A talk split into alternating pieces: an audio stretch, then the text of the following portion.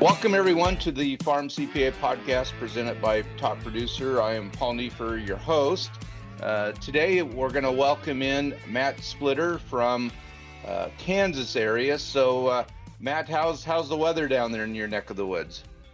Um, we're hot and dry. Um, people ask how the weather is in Kansas. I'm like, you know, it's it's that July August time frame in Kansas, so it's uh, you know, got your hot and dry spells, but um, you know, we could we could really use the rain, a little bit of cool down. Crops are um, uh, looking pretty average right now, um, but we're not far away from from uh, cutting back on some yield potential. But uh, a timely rain, we could pick up and and, and uh, march forward with some pre- some pretty decent crops.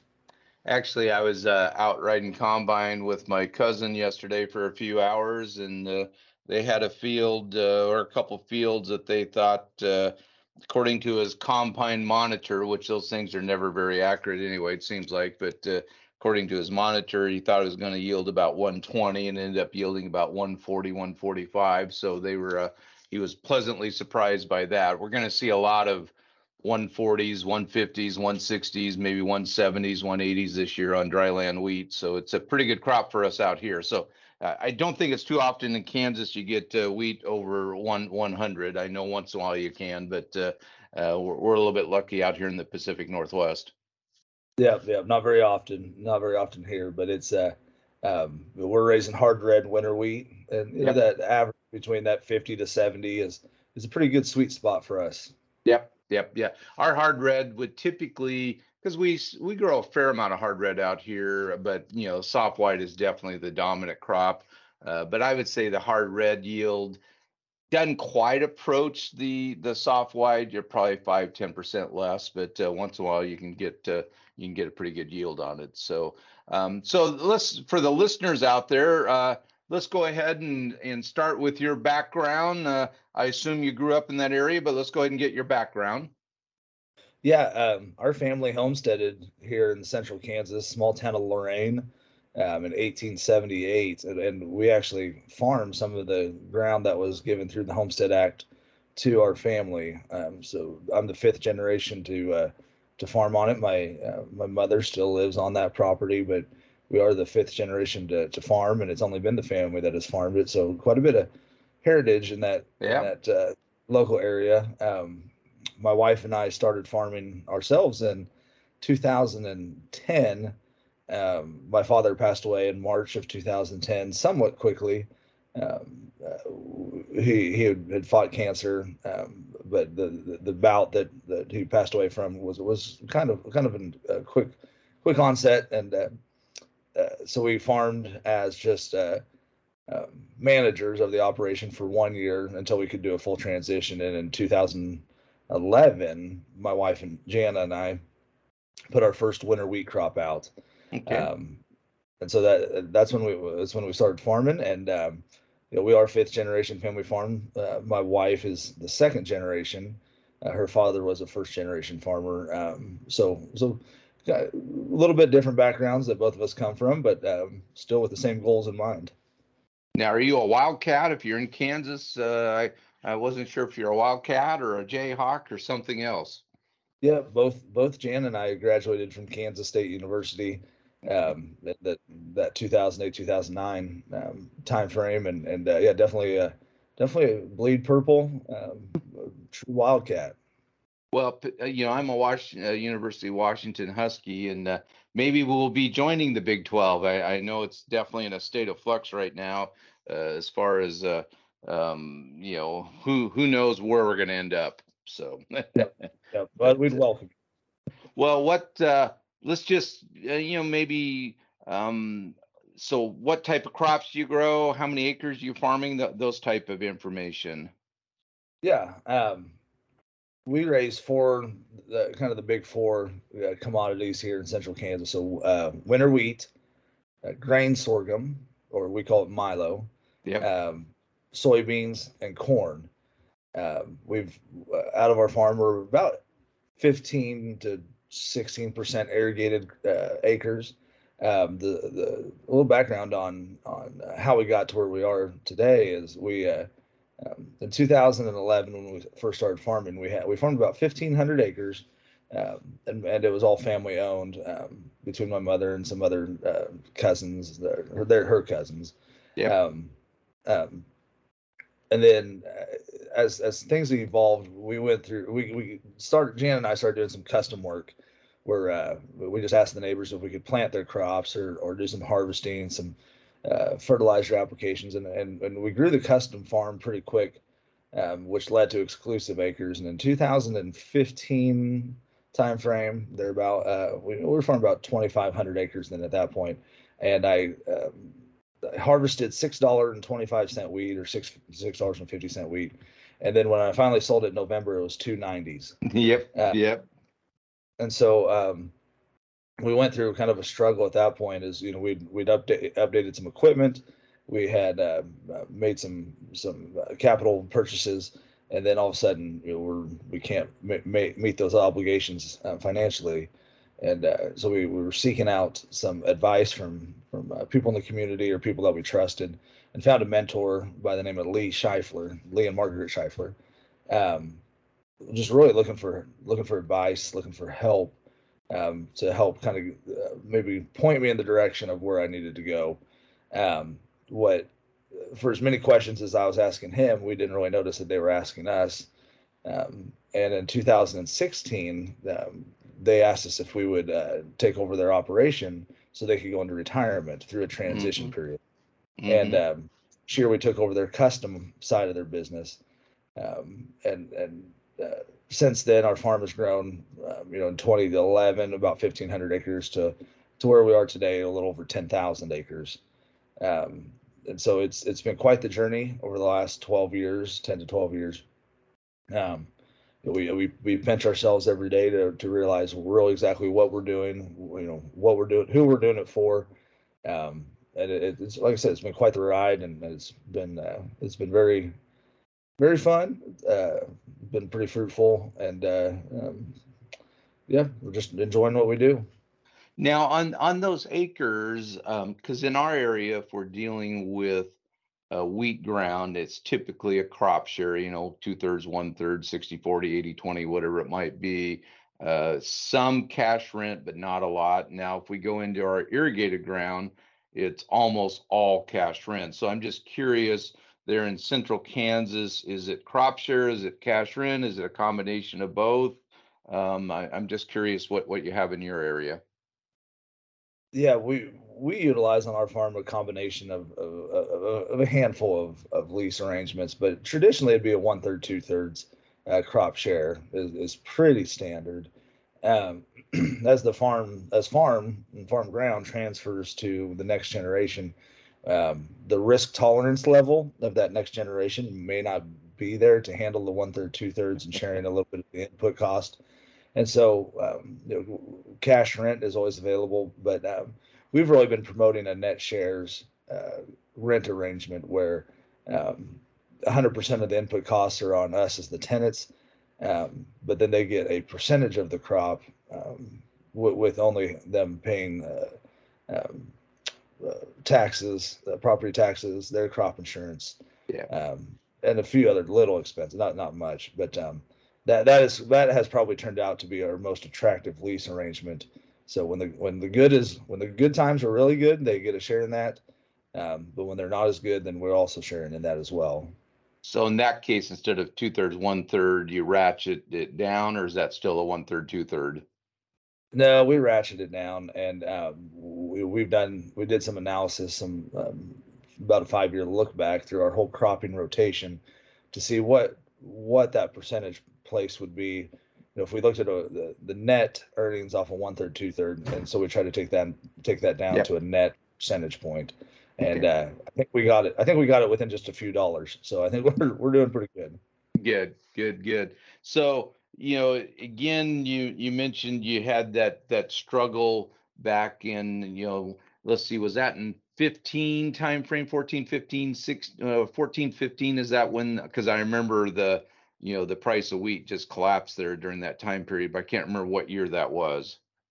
Yeah, I think it was uh, the fall of uh, or the winter of 14 going into 15. Yeah, Uh, yeah, If I correct.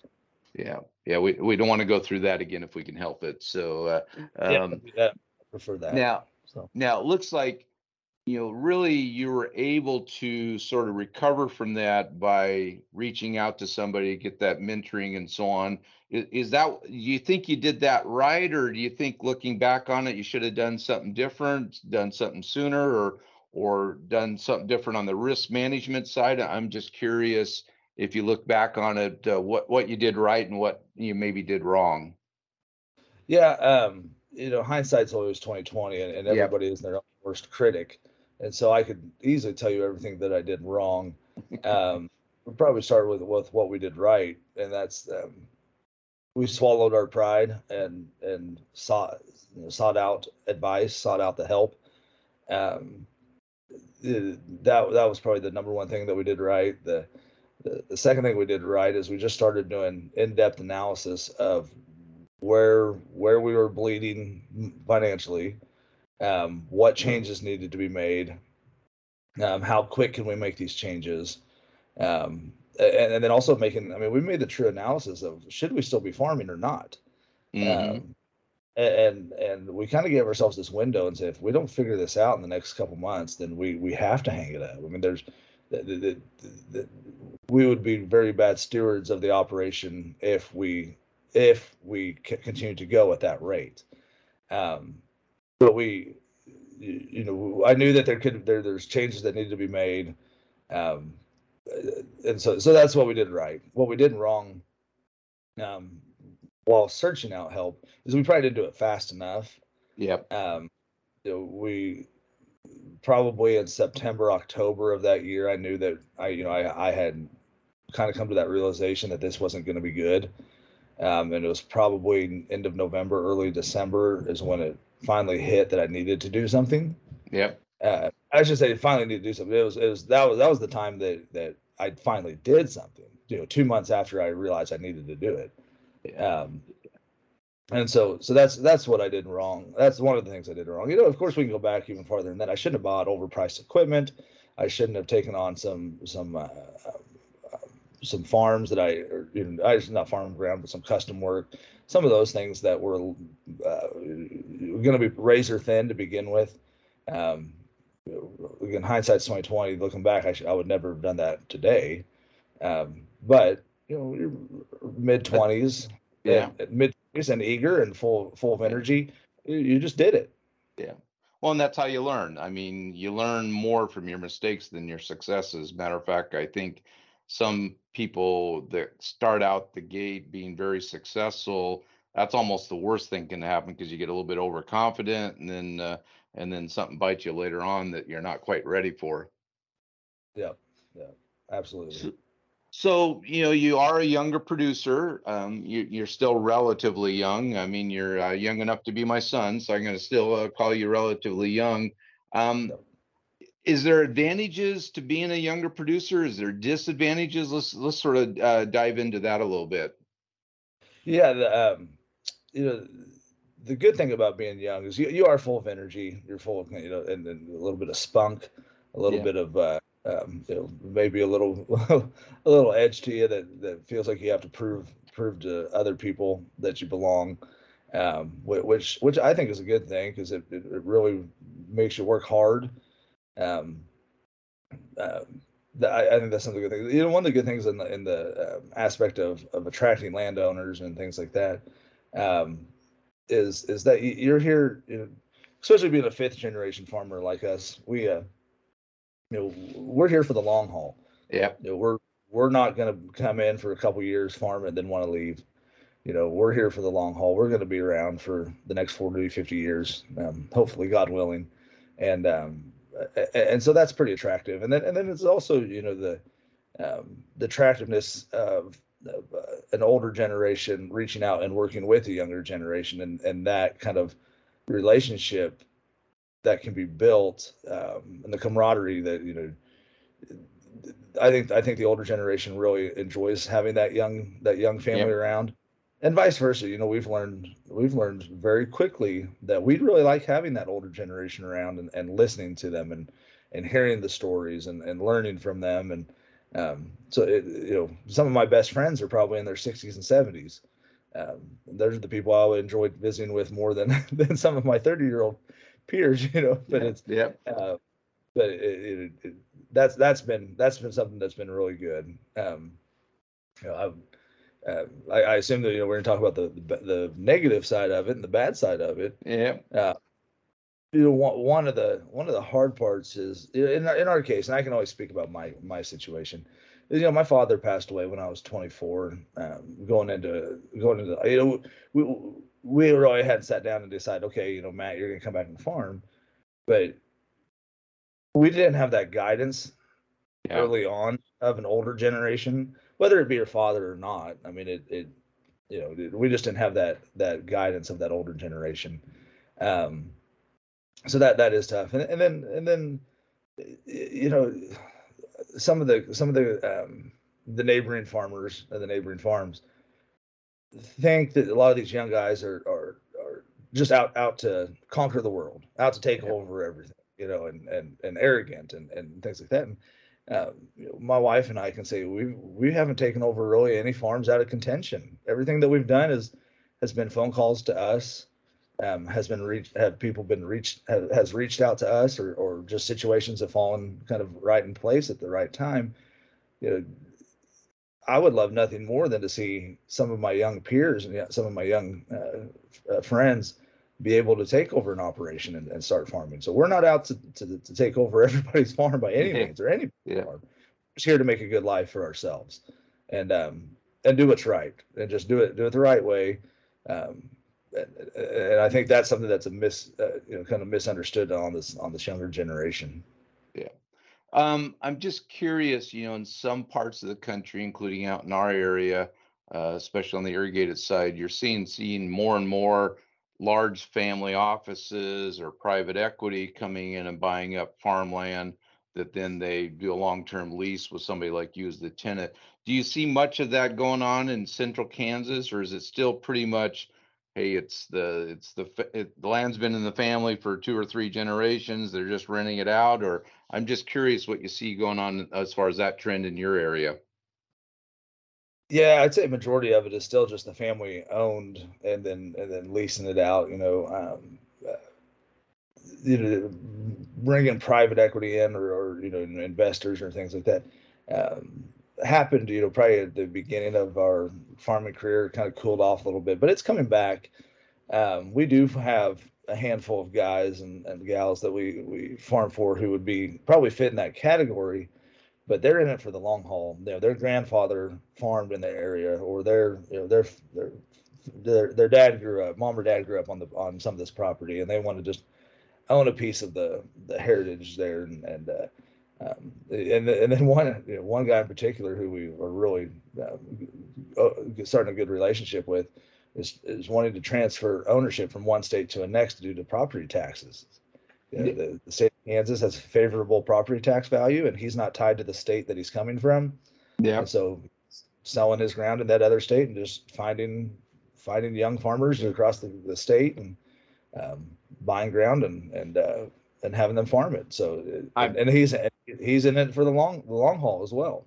I'm guessing he could be from the state of Nebraska. So based on uh, my uh, my uh, review of uh, property taxes, that's that's got to be one of the worst states for property taxes for farmers. I, that is correct. Sorry, you didn't tell me that up front, but I can just tell right away, and especially since uh, Nebraska is a neighboring state. So now, are you, as far as your irrigated ground, is that coming out of the Ogallala, or is that a different uh, uh, water source? You know, it, uh, some of it's all kind of tied into the. Well, I, I you know, definitely not a geologist or a or a, yeah it, anything like that. But you know, most of what we're ty- pulling out of is the eastern side of the Ogallala Aquifer. Um, but there'd be like tributaries and fingers of it. Um, a lot of our southern ground um, on the southern part of our farm operation is pulling out of uh, the Arkansas River um, mm. basin, not actually the river itself, but the basin down there. So we've got some some wells that we're pulling through sand um, with you know a water table that's sitting at you know eight to ten foot. Oh. Um, where, where if you get a good rain, that wa- that the rain comes up through the soil, not down into the soil, kind of. Yeah, Uh, yeah. And um, and, and- then some of our other ground does pull out of the uh, Ogallala aquifer. uh, Um, we're we, we're very fortunate to still have a good um, to have a really good uh, water source, um, a recharge rate that is is really good. Um, you know, it, it's it's unfortunate, and, and I really feel for those guys who are who have built their operation around some really good water that are having to make really tough decisions now on Yeah. on irrigated not in western Kansas. But um, we we're very fortunate um, where we're at to, to have have good water, but um, um, well, we're we'd be primarily considered a dryland operation with a few pivots here and there. so- Okay. Now, how how far spread out are you on your operation as far as north to south and east to west? Uh, I know in some areas it's very compact. Other other producers uh, could have a pretty wide uh, range of of operation. Yeah, so um, we, like I said, we we first started farming in um, the small town Lorraine, Kansas, which is in southern Ellsworth County. Um, and then when we started the transition to take over uh, the Scheifler operation, that was about 30 miles south in central and south central Rice County. Hmm. Um, so uh, then we've kind of added ground in between and, and on the fringes and things like that. So we're about about 60 miles north to south. Okay. Um, and then we're about 35 east to west. Um, that has been a really, a really big benefit to the efficiency of our operation. We can start harvest on the south side of the farm, you know, the five days before the, the crop is ripe towards the Yep. north. The, Yep. the combines flow with the ripeness of the crops and, and planting does the same thing, spraying, everything kind of follows that same, uh, that, that same pattern from, from south to north. And, um, and, and it really, it has not created any, you know, any issues that are uh, unsurmountable by any means. And it's actually been a big benefit to, uh, um, to, you know, to our, to our efficiency. This year in particular, one side of the farm has gotten pretty timely rains, looks really green. We're gonna have a, a pretty good harvest, and the other side's kind of burning up a little bit. Yeah, Uh, yeah. So it does it does help in, in those in, in those manners. Well, that's like out in our area. We, uh, Walla Walla County, which is where my cousins farm and where I grew up. Uh, you know, we we range in elevation for farming from maybe 400 feet, 300 feet above sea level, all the way up to about 3,000 feet. And and my cousins have ground, let's say that's at a thousand feet, and then it's 1,500 feet, then it's 2,000 feet, and then 2,500 feet of elevation. So you get that nice uh, you know, the higher elevation is later in the season, the lower elevation is earlier in the season. So, like you say, the harvest isn't really compacted. And again, for us out here with wheat harvest that's going on right now, uh, we're, you know, worst case scenario, we get we're going to get maybe one or two days of rain where we get a tenth of an inch of rain. So we're not worried about that quality issue where you know untimely rains is going to end up affecting the crop. So, uh, uh, and matter of fact, this year you know we're going to have a three month harvest i mean the the spring was so late and and the yields are so heavy right now and the straw is so heavy uh, matter of fact the wheat might be ready to be harvested but the straw is still you know par- partially green. So uh, it's going to be a very interesting summer for harvest. Yeah, yeah, yeah. well matt we're going to go ahead and take a quick break for a sponsor message and we're going to come back and talk about a few other things and then i'm going to let you get on the road because i know uh, you got a meeting coming up but we'll go ahead and take a quick uh, break right now Get timely updates about taxation, accounting, succession planning, and other issues that are unique to farmers and agribusiness processors. Find out about major agribusiness events and how to comply with new laws that affect your business. Subscribe to Farm CPA at blogs.claconnect.com forward slash agribusiness and experience the CLA promise. blogs.claconnect.com forward slash agribusiness.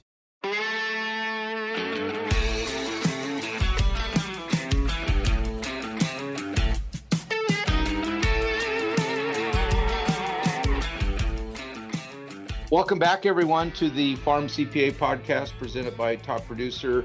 I'm Paul Neiffer, your host, and we're going to go ahead and rejoin our conversation uh, with Mark Splitter and or Matt, excuse me. I wrote down Mark, and then I was looking at this, and I go, I, I messed that up. So uh, uh, of course, my name's been messed up a few times, Matt. So, but but no uh, worries.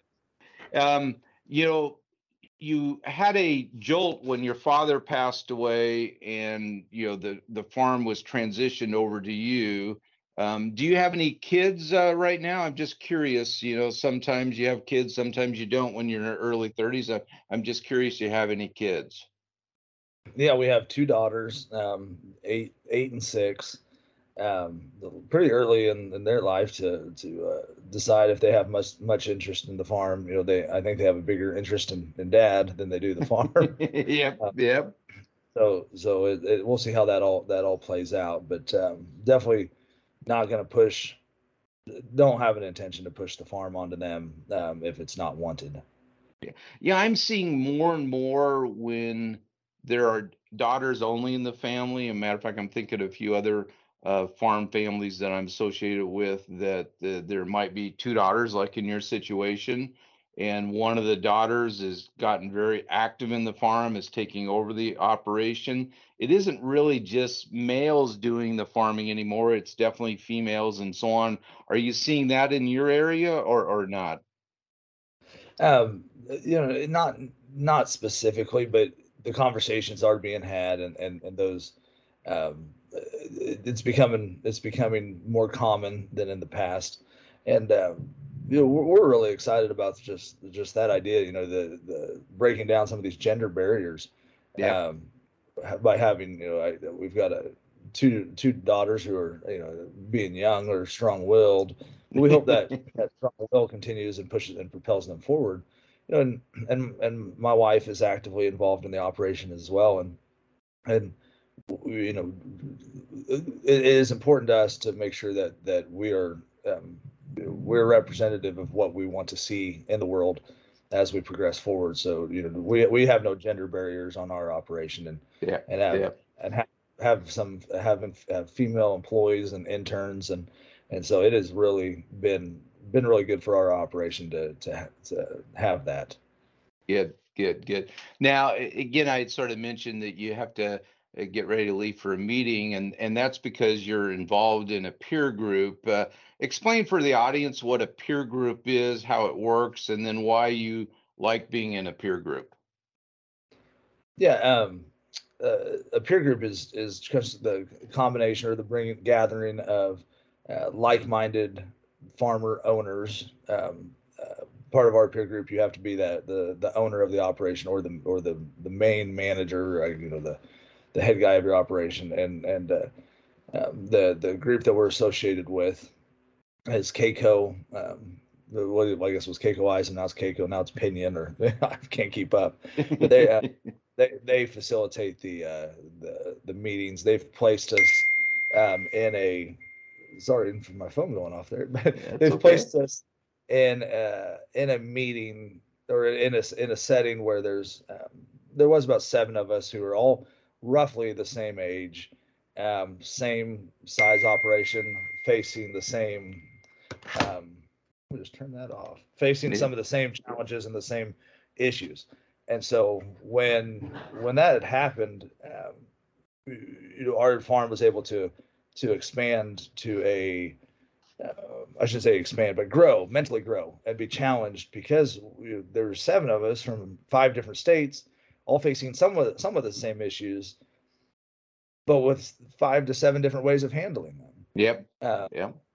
and so we've kind of become our, our own board of advisors, board of directors, things such as that. And so that has been that's been really good for for me to to have that outlet, to have that place where I can go and be and, and, and speak confidentially, you know, uh, speak in confidentiality, um, but also receive feedback that maybe it's the stuff you don't want to hear, Yeah, um, but maybe it's a reformation that you are doing doing something right.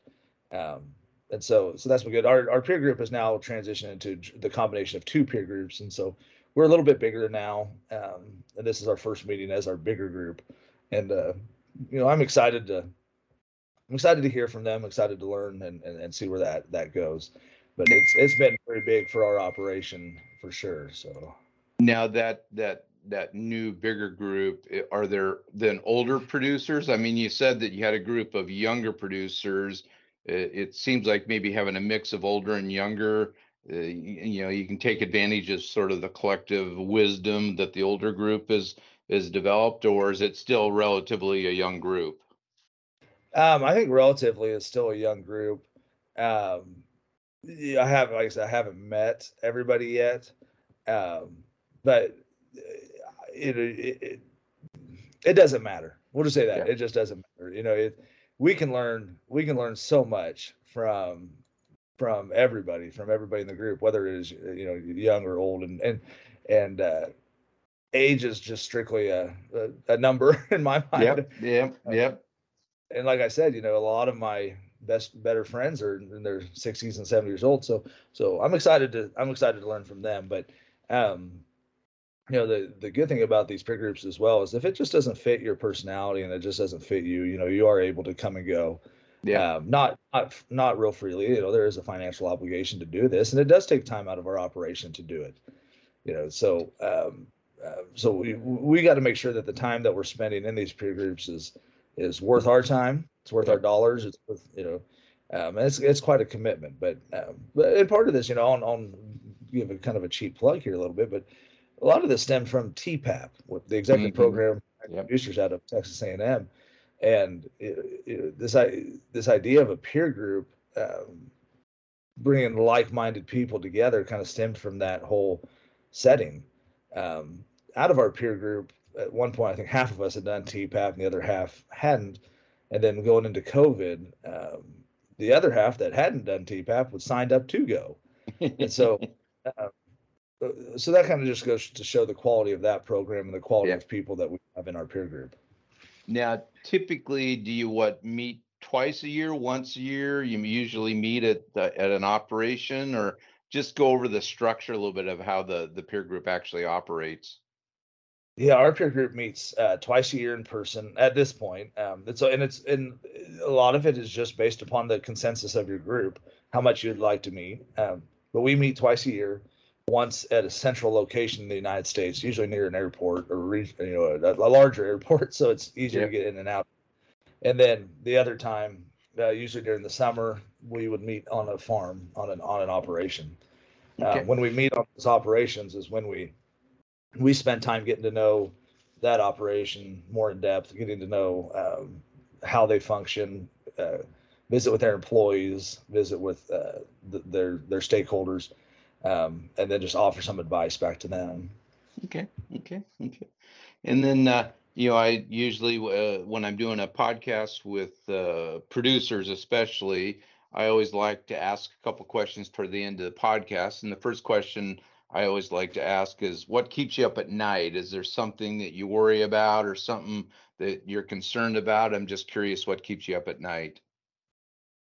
Yeah, right now, um, the 2023 uh, cropping season as a whole, it probably has me a little nervous and, and keeps me up. A lot of that is, you know, we are still looking at fairly good, um, fairly good crop prices. Uh, Mhm. the- Anytime you can sell six, seven dollar wheat minimum, you're doing good. And same thing with corn, five dollar corn. Yeah. I mean, that was a couple years ago. No, we are begging for to go to 401 so we could sell Yeah. four dollars Yep. you know, so here we have the opportunity to sell five dollar corn. Um, but but what's what's making it really um, hard for me to comprehend is the idea that there's no buying opportunities. There's no flash deals on fertilizer. There's you know, uh, input costs are remaining high, and and, and not just not just remaining.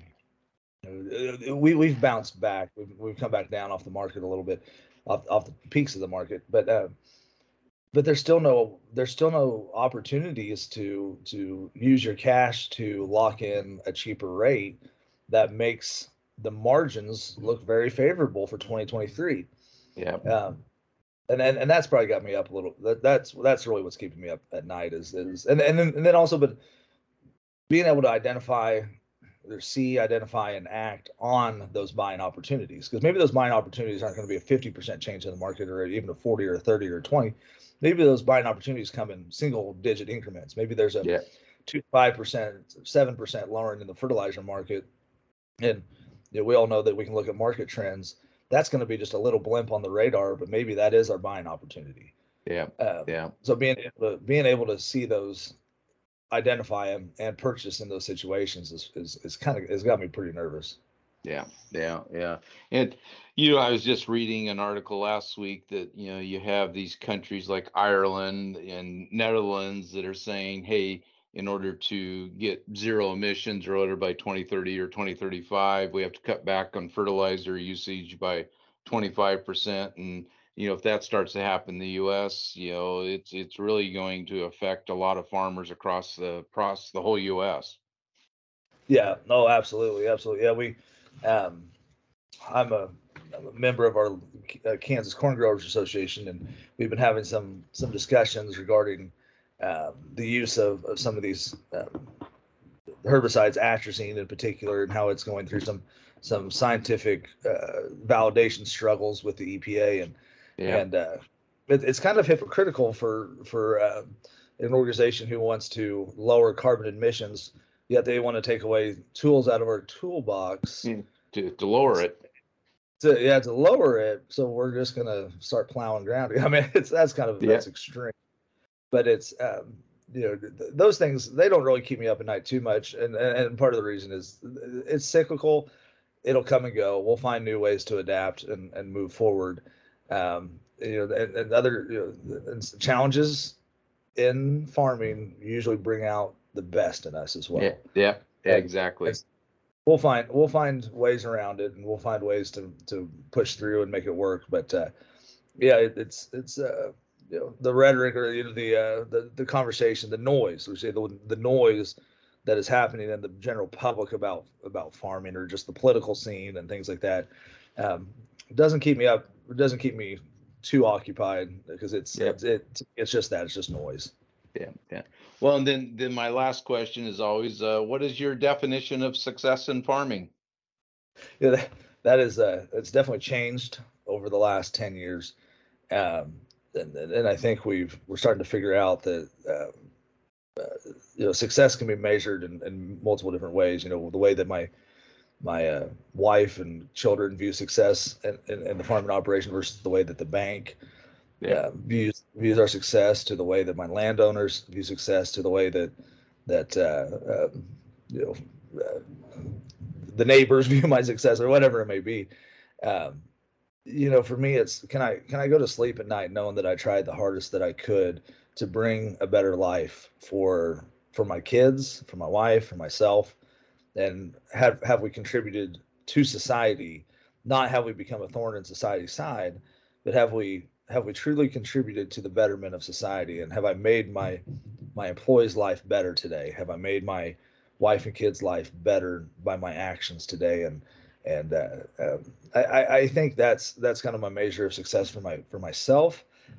Now if we want to look at just strictly the success of farming is i i, I believe that as a young farmer you have to view some successes is in your ability to withstand the tough times Yeah. and and that means right now it probably means how good is your working capital Yeah. how much cash do you have in reserves to get through some of these tough times Yeah. can you adapt can, can you adapt and, and push through this or push through some tough times i shouldn't say this you know we're, we're i say this because we're in a kind of looking at a major drought here but but can you can you can you withstand the tough times and push through it and, and come out um, okay you know, Yeah. just come out right, fight again Yeah. um, so i think you know, if we're looking at just financial measures i think how good is your working capital how good is your your debt debt to asset ratios um, and are you poised to withstand uh, a couple a couple tough years yeah. Because you know, in farming, you're always uh, typically when you have the good years, there's a few tough years coming right after it, and and Absolutely. that That cycle has never ever changed. I don't think so.